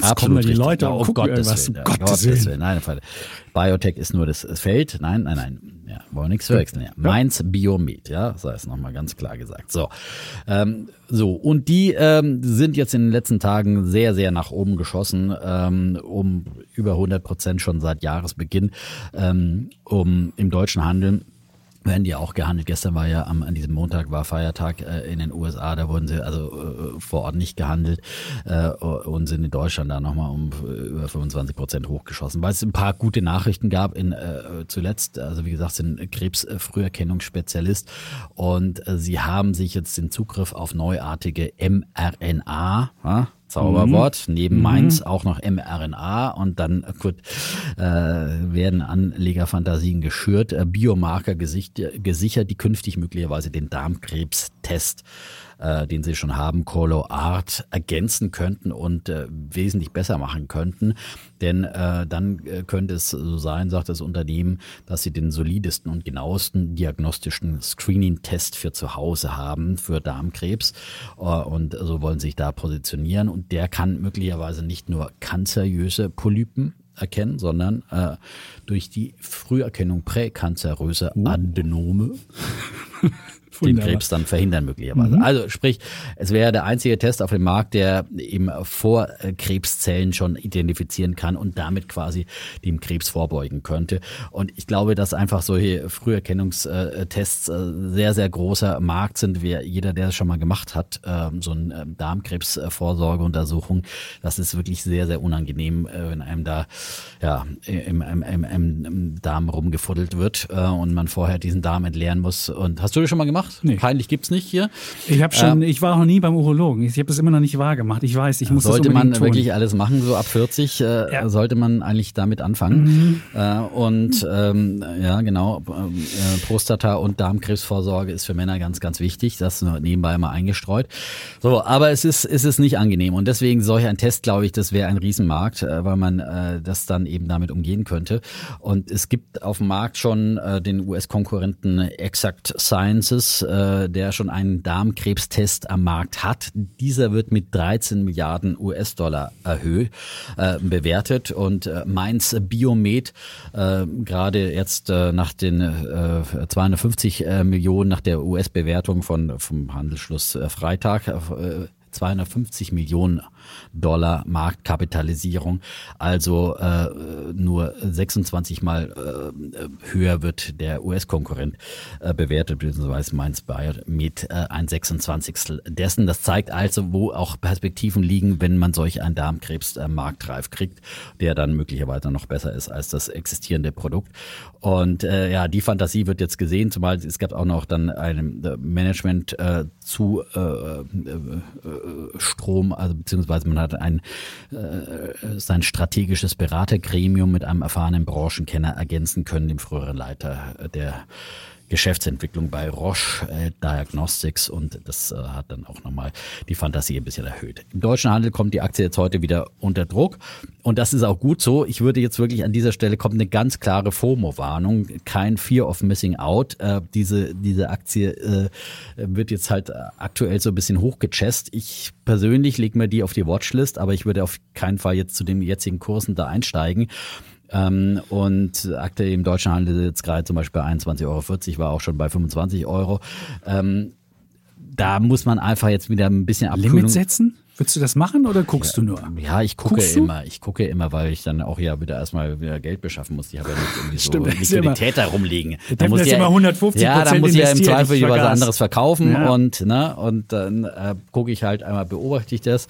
Das kann man aber auch mit Limit, mit Staffellimits kann man es auch mhm. machen, dass man sagt, okay, wo kann man da einsteigen? Also mehr als 20 Euro, finde ich, sollte man da auf keinen Fall bezahlen. Äh, eher so in dem Bereich 15 Euro vielleicht. Äh, oder oder äh, wann hat sie den Sprung angefangen? Hier wieder, denke schon ja, mal, dass sie in diesem Bereich, ähm, ja, den großen Schub gab es dann so bei so 16, 17 Euro dann aufwärts. Also in diesem Bereich vielleicht, da wird sie schon bestimmt wieder mal zurückkommen, wenn man ein bisschen Geduld hat ähm, und, und der erste Hype da wieder verblasst ist. Und wer unbedingt immer dabei sein will und eben dieses FOMO-Gefühl hat, der sollte halt dann höchstens mit einem Drittel des äh, Geldes, das er in diese Aktie investieren mhm. will, dann vielleicht reingehen. Da ist das wieder auch wieder so eine Art Sparplan, da ist man schon mal psychologisch beruhigt und dass man dabei ist. Aber wie gesagt, auch äh, diese Aktie äh, wird, wird wieder fallen, wie viele andere. Und ähm, aber es ist einfach äh, wieder eine neue spannende Geschichte aus Deutschland, aus Mainz und ähm, auch in diesen Zeiten, der, ähm, äh, wo Technologieaktien unter Druck sind, zeigt es eben auch, dass es eben auch steigende Werte gibt. Gibt es, das stimmt. Weil, und das hat vor allem hat nichts mit Impfen zu tun. Insofern, weil genau. Impfen ja gerade nicht so angesagt ist. Man sieht auch, weil Neva habe ich mir gerade aufgerufen, ja. läuft halt auch gar nicht so gut, weil einfach Impfstoff nicht ja. mehr, also sind alle in Tat, Aktien war ja auch mal eine Idee von mir und die sind natürlich genau unter Druck, weil die Frage ist halt, wann kommen die dann im ersten Quartal? Es wäre sicherlich noch ein Markt da bei vielen Impfskeptikern für solchen Totimpfstoff, aber die Frage ist halt, kommen sie nicht viel zu spät dann? Äh, ist die Pandemie dann vorbei? Ist die Pandemie Ist es dann eine Endemie oder nicht? Hm. Wir werden sehen. Auf jeden Fall, die Aktie hat das Problem nicht. Das ist so ich finde es immer diese, ich finde immer diese Tests, wo jemand, es gab immer Theranos, war ja auch diese Elizabeth Holmes, die jetzt ja auch verknackt worden ist. Die hat ja auch so eine Idee, durch so irgendwie so einen, so einen Bluttest dir kaufst, sondern kannst du ein bisschen so einen kleinen ja, gut, Piekser machen ja, und dann kann man alles daran feststellen. Ich bin immer so ein bisschen skeptisch bei solchen Sachen, dass ja, gut, man so einfach, so einfach, wo man bisher immer einen riesigen Screen brauchte und irgendwelche unangenehmen Sachen, wie du gerade erzählt hast, wenn das dann so einfach geht. Da bin ich immer als Anleger skeptisch, dass es funktioniert. Naja, aber dass das Blut viele Informationen hat. Äh, glaube ich sofort. Ich meine, das ist andere, in einem anderen Bereich haben wir auch, äh, ja. auch gesehen, wie Tests funktionieren, PCR-Tests und die ohne Blut funktionieren. Also ich meine, man kann schon viel äh, testen, denke ich mal, aber es ist bloß, das war halt ein Betrug damals. Die, das war ein Betrug. Ja, da hat sie erzählt, also, das ging ja und dann gab es das sogar in, in Drogerien zu kaufen und das funktioniert also, noch nicht. Wenn es dann zu einfach wird, dann ist es. ja, genau. So, aber das heißt, es gibt Betrüger gibt es überall, deswegen ist nicht alles Betrug. Nein, ich bin nur immer, ich bin ja immer bei solchen Sachen, wenn jemand mir sagt, hey, das geht ganz einfach zu testen, gucke ich immer mal genau hin. Und aber vielleicht ist es auch was ganz Tolles. Also ich wollte überhaupt. Ich bin nicht, auch kein Mediziner, der es irgendwie beurteilen kann, aber äh, das ist immer das Problem gesagt, bei Biotech, dass man es nie das, beurteilen das Problem, kann. Dass du, also das Problem Biotech ist wirklich, du kannst es nicht beurteilen. Ja? Du hast nicht die Expertise äh, als Laie und äh, kannst dir nur so ein bisschen was anlesen, was andere dir übersetzen schon mal. Und äh, kannst die Idee vielleicht äh, ein bisschen grob einschätzen, aber kannst du natürlich nicht da in die Tiefe eindringen. Und äh, dann hast du immer das mhm. Risiko, dass, das Medikament oder die, der Impfstoff, was auch immer, auch floppen kann, wenn es noch so aussichtsreich ist. Das ist ja jetzt auch noch, im, noch nicht äh, zugelassen, äh, dieser Test. Ja, das kann natürlich auf dem Weg dorthin äh, komplett auch floppen. Also das sind die diese Risiken, die es bei Biotech gibt und dann äh, haben die eben nicht viele Produkte äh, wahrscheinlich. Äh, dann ist es halt, äh, dann ist, da hängt dieser ganze Unternehmenserfolg dann möglicherweise an, an dieser Geschichte dran. Haben wir ja auch schon bei Aussichts, bei CureVac und so weiter mhm. gesehen, wie das ist, wenn es dann eben doch nicht so funktioniert, wie man das mal dachte. Die habe ich ja verkauft zwischen den Jahren als Steuermaßnahme. Ja, kann man auch mal. Ja, das ist super. Das hat, da habe ich ja gleich sofort eine Überweisung zurück vom Staat bekommen. Ja. Das finde ich super, wenn mir jemand dann, ich verkaufe was mit Verlust und dann geht den Verlust doch erträglicher. Ja. Dann macht es, genau, der ja. Verlust wurde erträglicher. Du musst natürlich vorher Gewinne realisieren. Ich musste ne? vorher natürlich genau. Gewinne realisieren, aber das hatte ich und dann äh, ähm, war das mit CureVac auch okay und deswegen leide ich nicht mehr ganz so. Die ist ja mittlerweile bei 21. Oh Gott, das wäre. Boah, mittlerweile. Irgendwann wird es so weit fallen, dass selbst der deutsche Staat kein gutes Geschäft mehr gemacht hat. Also wenn das dann erreicht ist, dann ähm, ja. Gut, dann kommen wir zum Thema. Das haben wir eigentlich schon schon zweimal haben wir das diskutiert, das Thema. Und ähm, jetzt können wir sagen, ja, äh, täglich grüßt das Murmeltier oder jährlich grüßt jährlich. das jährlich grüßt das Murmeltier.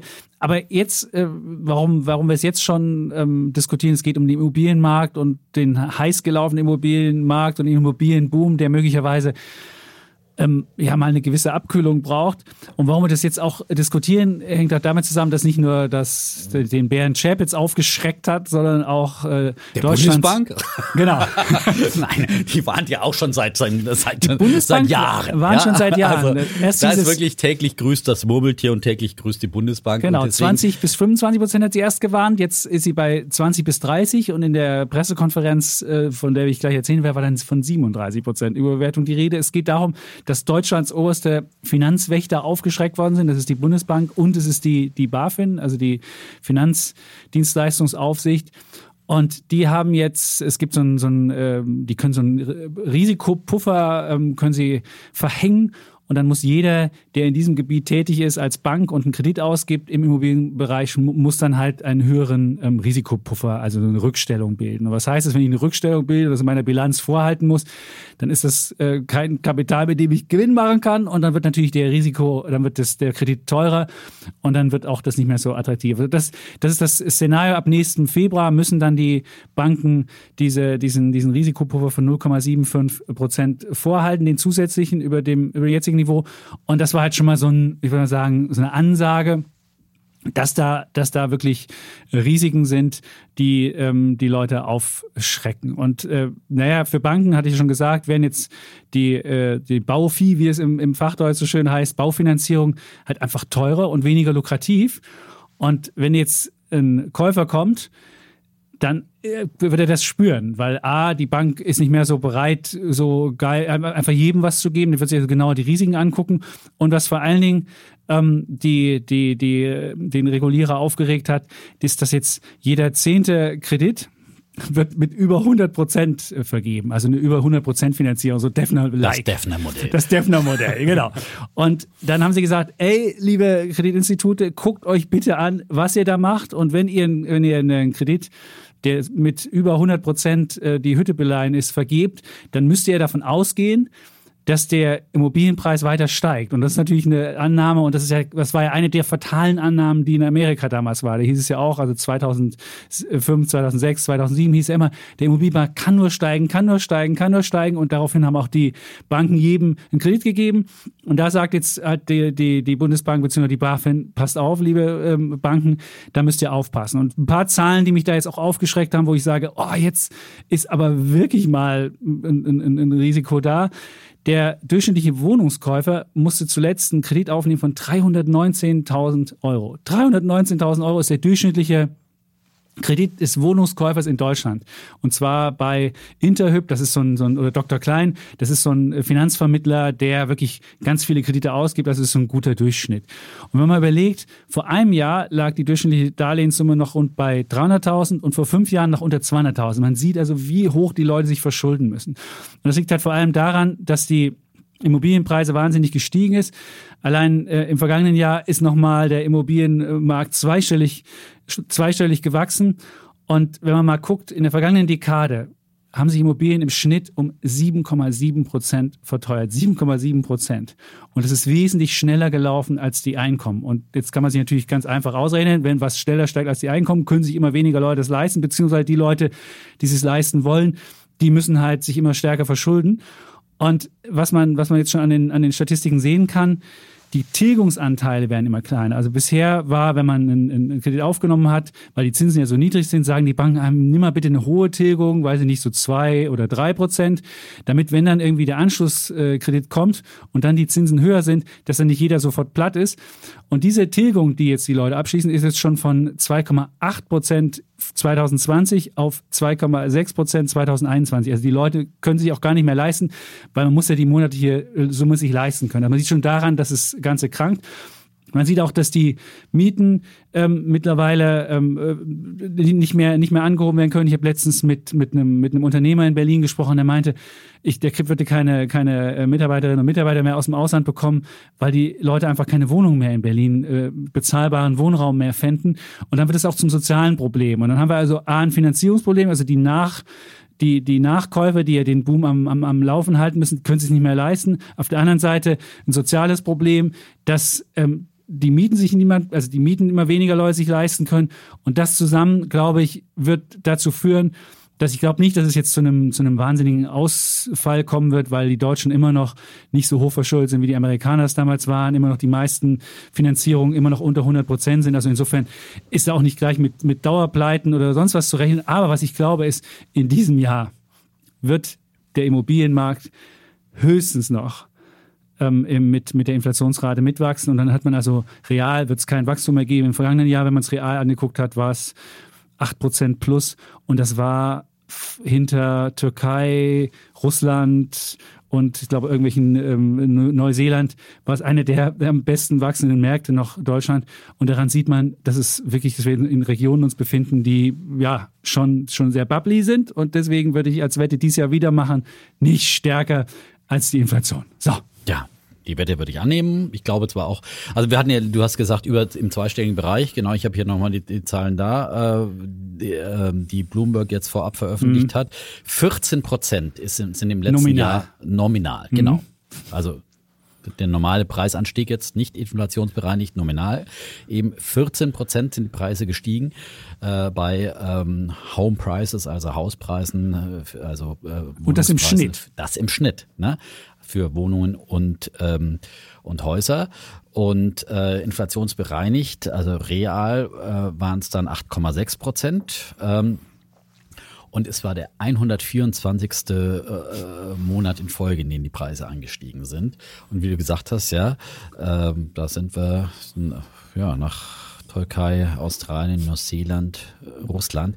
Und ich meine, Türkei ist ja wirklich ein Hochinflationsland äh, und trotzdem sind aber auch dort äh, nochmal real, also inflationsbereinigt, äh, die, die Preise. Nach Abzug der hohen Inflation von, äh, also nominal waren die Preisanstieg bei 40 Prozent und na, nach Inflationsabzug in der Türkei bei ähm, über 20 Prozent, noch knapp über 20 Prozent. Das zeigt eben, dass ähm, gerade in inflationären Zeiten dann äh, gerade auch Immobilien gesucht werden, ja, als ähm, Inflationsschutz. Ja, das ist, glaube ich, das eine, was weiter der Preistreiber sein wird äh, und dass, ähm, dass deswegen die Preise jetzt erstmal weiter ansteigen werden, äh, vor allem in diesem Jahr, äh, weil jetzt wirklich äh, das Thema Inflation ja wirklich in der, in der breiten Masse angekommen ist. Wir sehen es, dass sich Leute für Aktien endlich mal interessieren, ähm, aber auch äh, für Immobilien, für vorsichtigere Anleger. Es ist unheimlich viel Geld ja da. Wir sprechen, wir müssen uns gar nicht mal sprechen von dem, äh, was äh, auf Pump gekauft wird, sondern erstmal, wenn die Leute anfangen, erstmal ihre Tagesgeld und äh, Cashbestände abzubauen. Ähm, nach Schätzungen der DZ, die, genauen Zahlen von der Bundesbank haben wir noch nicht, aber das Geldvermögen der Deutschen wird in diesem Jahr wahrscheinlich bei äh, 7,7, ich habe es rausgesucht 7,7 Billionen war es, glaube ich. Billionen, ne? Und genau. davon alleine 3 genau. Billionen, genau. glaube ich, auf, auf Tages- Genau, und, und ungefähr 40 ja. Prozent davon, äh, von mhm. 7,7 Billionen. Mhm. Es ist eine unglaubliche Summe. 40 Prozent davon also sind dann äh, nach Kopfrechnung weit über 3 Billionen, die äh, auf Tagesgeldkonten äh, und äh, quasi als Cash äh, äh, sehr schnell verfügbar darum liegen. Ja?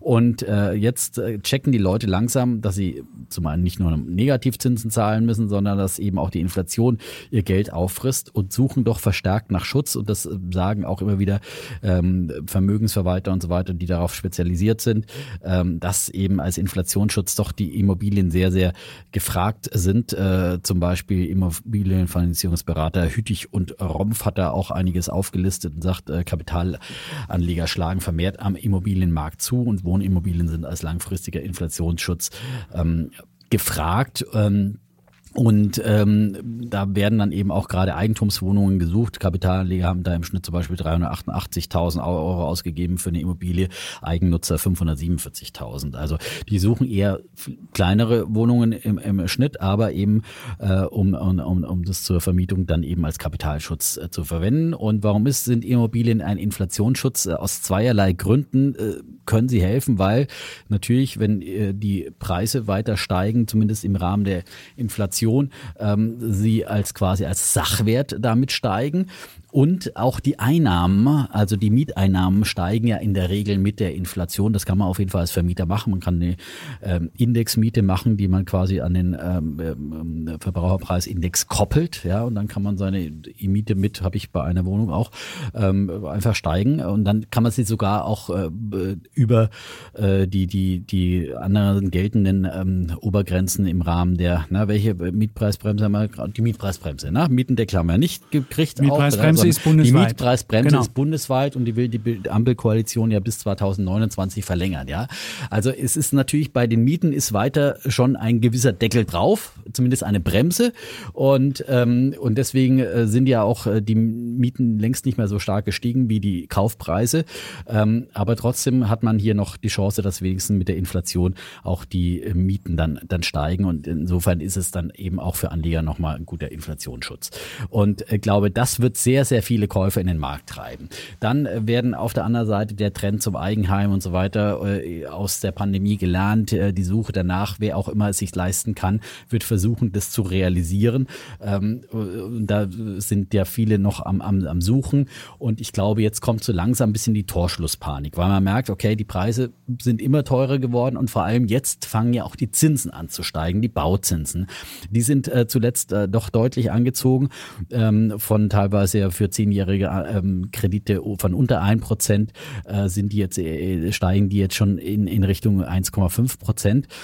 Und ähm, das liegt eben an der Zinsentwicklung, die wir eingangs äh, skizziert haben, dass die Bundesanleihe jetzt eben kurz vorm positiven äh, Terrain ist. Ähm, das treibt eben auch die Bauzinsen, denn die äh, äh, orientieren sich eben ähm, vor allem auch an der Bundesanleihe hierzulande. Und ähm, Leute merken also, dass die Bauzinsen anziehen und äh, da werden sicherlich viele, die immer bisher gedacht haben, wir können ja noch abwarten, die Zinsen sind ja niedrig, jetzt sagen, äh, wir müssen jetzt mal irgendwann den Zack zumachen und gucken einfach, dass wir ein Objekt finden. Das wird weiter für Nachfrage sorgen. Daneben ist ja immer noch äh, eben äh, eine, eine große Nachfrage grundsätzlich äh, nach Wohnungen da. Ähm, die, also äh, der Markt ist noch nicht angebot- und nachfragemäßig quasi ausgeglichen. Ähm, und ähm, da ist viel Bedarf da und gerade die Leute auch, die keine Mietwohnung finden, gerade in den großen Städten, weil die Mieten ja gebremst sind zumindest. Ja, die kaufen dann. Die, wenn sie es können, äh, kaufen sie. Also ich habe aus eigener äh, Vermietungserfahrung in, in, in Berlin äh, gesehen, ähm, als ich da eben ähm, mein Mietercasting gemacht habe, was wie gut äh, einfach Leute da verdienen und äh, die wollten aus verschiedenen Gründen noch nicht sich was kaufen, aber gesagt, eigentlich wollen wir uns was gern was kaufen, aber jetzt brauchen wir noch für zwischendrin was. So und ähm, da ist schon auch viel, es gibt einfach viele Gutverdiener in solchen Städten. Das, äh, das glaubt man auch gar nicht. Und gerade Berlin, eine Stadt, die immer mehr zur Start-up-Hauptstadt wird, auch gerade wieder wahnsinnige Gelder im letzten Jahr hier reingeflossen sind. Da gibt es schon auch wirklich viele Gutverdiener in gerade in der Digitalbranche und die diese Preise auch bezahlen können.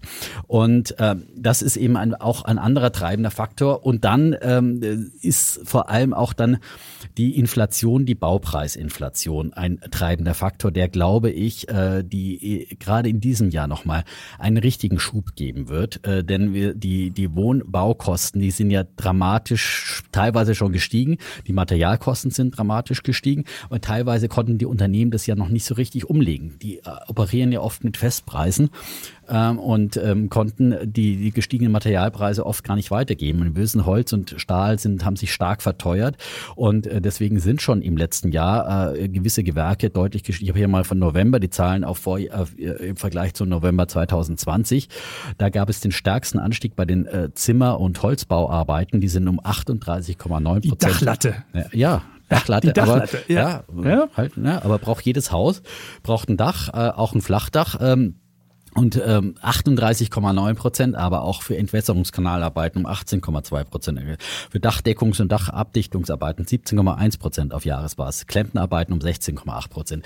Also diese Baukosten sind alle stärker gestiegen als der Hauspreisindex, äh, äh der genannte um 14 Prozent.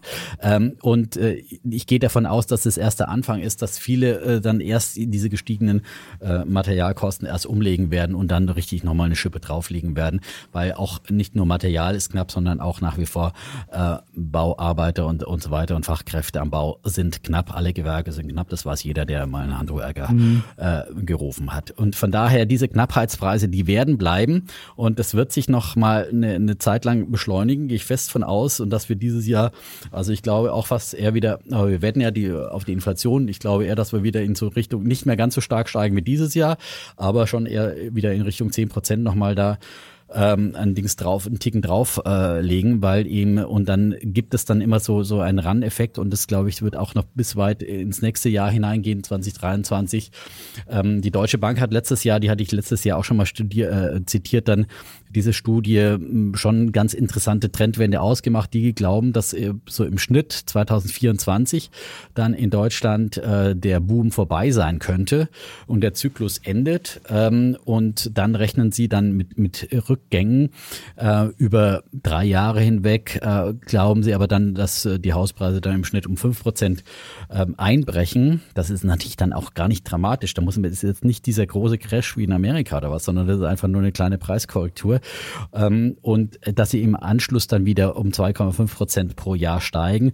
Und äh, deswegen rechnen sie damit, dass äh, über die Dekade hinweg äh, um 24 Prozent im Schnitt in Deutschland die, die Hauspreise äh, steigen, ähm, trotz dieser Korrektur. Also man muss sich dann auch nicht zu viele Sorgen machen, dass jetzt der ganz große Crash kommt oder darauf warten vor allem, wenn man sagt, ich will eigentlich mir eine Immobilie, also jetzt zu, zu warten auf den großen Einbruch, hm, ich glaube, da müsste man wirklich noch ein bisschen warten. Das ganz große Risiko sind für mich die Zinsen. Und die werden sich aber erst in ein paar Jahren auswirken, möglicherweise, wenn wirklich Anschlussfinanzierungen anstehen von den Darlehen, die über zehn Jahre finanziert wurden, die mit auf Kante genäht wurden und die dann auslaufen. Und wenn dann, äh, und ich glaube schon, dass die Zinsen auch weiter steigen werden, ähm, äh, die Zinsen wieder in, in möglicherweise in Interesse von ähm, drei Prozent oder was könnten ja Leute vielleicht auch oder noch höher stehen, denen dann Leute mit ihren Finanzierungen Probleme kommen, das wäre dann wirklich ein Problem. Da könnte es dann wirklich mal eine kräftigere Korrektur geben, wenn das so wäre. Äh, das ist das größte Risiko. Aber bis dahin, glaube ich, äh, werden jetzt leicht steigende Zinsen eher noch den Markt befeuern, weil man sagt, die will ich mir jetzt einfach noch mhm. sichern und die will ich noch mitnehmen. Vielleicht zwei Anmerkungen dazu. Mhm. Für die Leute, die selbst drin wohnen wollen, die können sich meines Erachtens können sich immer weniger Leute leisten. Und für die Leute, die es als Kapitalanlage sehen, da hast du ja selbst gesagt, die Baukosten gehen hoch, die Mieten steigen nicht im gleichen Ausmaß, die Politik wird aufpassen, dass es nicht passiert. Wenn du jetzt mal guckst, wie viele Mieten sind wirklich indexiert, das kannst du an der, an der Inflationsrate festmachen.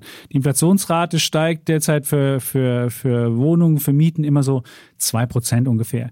Und die andere Inflationsrate in Deutschland, da haben wir jetzt äh, über drei. Du siehst also, wie wenig Mieten da dran gemacht worden sind. Also insofern für Leute, die, die, die als Kapitalanlage, für die wird es immer unrentabler, die müssen Multiples zahlen, KGVs wie von einem, von einem hochbewerteten Technologieunternehmen. Also die müssen halt, weiß ich nicht, die 40-fache Jahresmiete machen, das wäre ein KGV von 40 oder teilweise sogar mehr. Also die haben dann irgendwie auch keinen Bock mehr drauf, das zu machen. Und ich glaube, die beiden Effekte, ich weiß nicht, ob es jetzt schon in diesem Jahr dazu kommen wird, dass sich das abschwächt, aber wenn die einen nicht mehr sich leisten können und die anderen keine Rendite mehr machen können, dann ist es nicht mehr so doll und ähm, vielleicht kannst du sagen, der, die, das Irrationale und die Torschlusspanik wird überwiegen und die Leute wollen es jetzt trotzdem auf Biegen und Brechen und beim Hauskauf, da ist man, habe ich ja selbst festgestellt, nicht unbedingt immer der rationale, kühle, ähm, äh, berechnende Käufer und, und, und guckt, ob auch wirklich die Rendite stimmt. Aber äh, ich würde sagen, dieses Jahr wird es vielleicht schwieriger. Einbruch würde ich auch nicht denken, aber ja, eben auch nicht. Die Frage mehr. ist ja dann immer, was, wenn jemand irgendwie grundsätzlich eine Immobilie kaufen will, äh, ja, was, ich, ich möchte jetzt auch keine mehr kaufen zu dem Preis. Ich, ich könnte es mir auch nicht mehr leisten. Ich habe neulich, neu geguckt, äh, war Neubau hier äh, im, im Prenzlauer Berg und nicht mal ganz die dolle Lage, die wir zum Beispiel haben. Äh, und da war dann schon im, im ersten OG äh, ein Quadratmeterpreis von 10.000 Euro hm. und äh, im Helmholtzviertel kann man sagen, aber so mehr Richtung Prenzlauer Allee schon ein bisschen abge Ach, abgeschlagen. Also, ist schon fast. Ja, also es ist schon ein bisschen weiter eben, aber auch nicht ganz in, äh, weit raus. Also das ist so. Also, und äh, Dachgeschosswohnungen, Penthouse, äh, so 15.000 für einen Quadratmeter. Ich habe letztes Jahr schon mal in der Torstraße eine gesehen, 25.000 für einen Quadratmeter. Und Münchner äh, Freunde, mit denen ich äh, telefoniere, die sagen, ja 25.000, das ist ja überhaupt kein Preis. Das ist schon quasi gang und gäbe. Ja. Okay. In München zahlt man einfach schon mal so äh, ja, äh, 25.000 nee. für viele für viele Objekte. Das ist das sind einfach so die Preise, die bezahlt werden und die äh, von anderen großen europäischen Metropolen auch gewohnt sind, ja, und die immer wieder und auch Ausländer, die herkommen. Es gibt so viele Leute, die einfach Geld haben auf dieser Welt, äh, die sich äh, in, in einer coolen Stadt, ich kenne natürlich vor allem den Markt in Berlin, den ich beobachte, aber ähm, Interessanterweise übrigens die Deutsche Bank, vielleicht das noch in dieser Studie letztes Jahr, hat ganz große Unterschiede bei diesen Zyklen gemacht und gesagt, okay, für 2024 im Schnitt, aber Berlin eben sagen sie, da geht der Zyklus bis 2026 und dein Leipzig, das mein Leipzig. die super Boom, bis 2030, dein Leipzig, das glaube ich sofort. Genau, geht bis 2030. 2030 glaube ich sofort. Leipzig bis 2030 ja, sagen Leipzig. sie. Meine, ja, Hannover aber auch bis 2030. Ich weiß nicht, wer, wer nach Hannover ziehen will. Sorry, so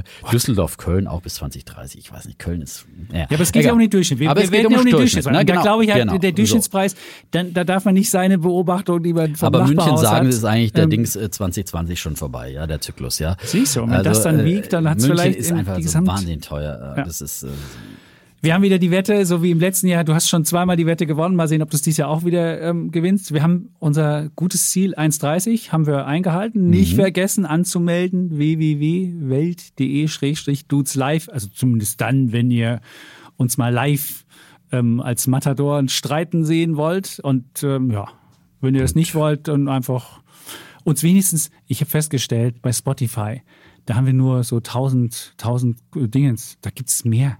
Was tausend Dingens? Ja, nur tausend nicht, also gibt es Bewertungen. Das ist ja ganz neu jetzt, das kennen wir ja nicht aber so da richtig. geht, Leute, da geht wirklich mehr. Da ja, das wäre wirklich, wirklich, toll, mehr. wieder mal. Wir freuen uns ja wirklich immer diese tollen Mails, die wir bekommen, ja. aber richtig gut für alle, für, für alle die sichtbar. Welt, ja, ja sichtbar ist es dann wirklich, wenn er da zwei nette Sätze reinschreibt. Nee, das kann man bei Spotify nicht machen. Das da braucht man einfach nur fünf Sterne. Ah, nur fünf nicht, Sterne? Nicht den falschen Finger, sondern irgendwie auf ah, einen Stern klicken. Okay. Wenn ihr seht, wir sind bei fünf angekommen, das ist dann ein bisschen viel, dann macht er vielleicht vier. Aber bei Apple Podcast kann man bewerten und das ist natürlich Bei Apple Podcast kann man auch einen Kommentar dazu schreiben. Weil da schreiben ja, da rotzen sich ja dann irgendwelche Leute raus, die mal zufällig reingehört haben und mit unserer Art nicht zurechtkommen, ja, ja und äh, die die schweigende Mehrheit, ja, ja. ja, die meldet sich da nicht zu Wort. Die, ja. die, also die schreibt uns immer. Eigentlich muss es umgekehrt sein. Ja. Wenn euch was nicht passt, schreibt uns, ja. ja. Das Und machen auch viele, Apple. viele. Wir haben eine sehr fundierte Mail zum Thema Atomkraft zum Beispiel zu deiner Empfehlung, eine Idee. Das nehmen wir uns Kamiko. alles, wir gucken uns das alles an und nehmen uns vieles zu Herzen. Auch zur Impfdebatte gab es wahnsinnig viele Mails äh, und wirklich sehr, sehr fundiert, ganz lange argumentiert. Und das, ist, das sind alles Dinge, die die, die wir uns anschauen, die wir uns auch beschäftigen. Das ist in der Tat so.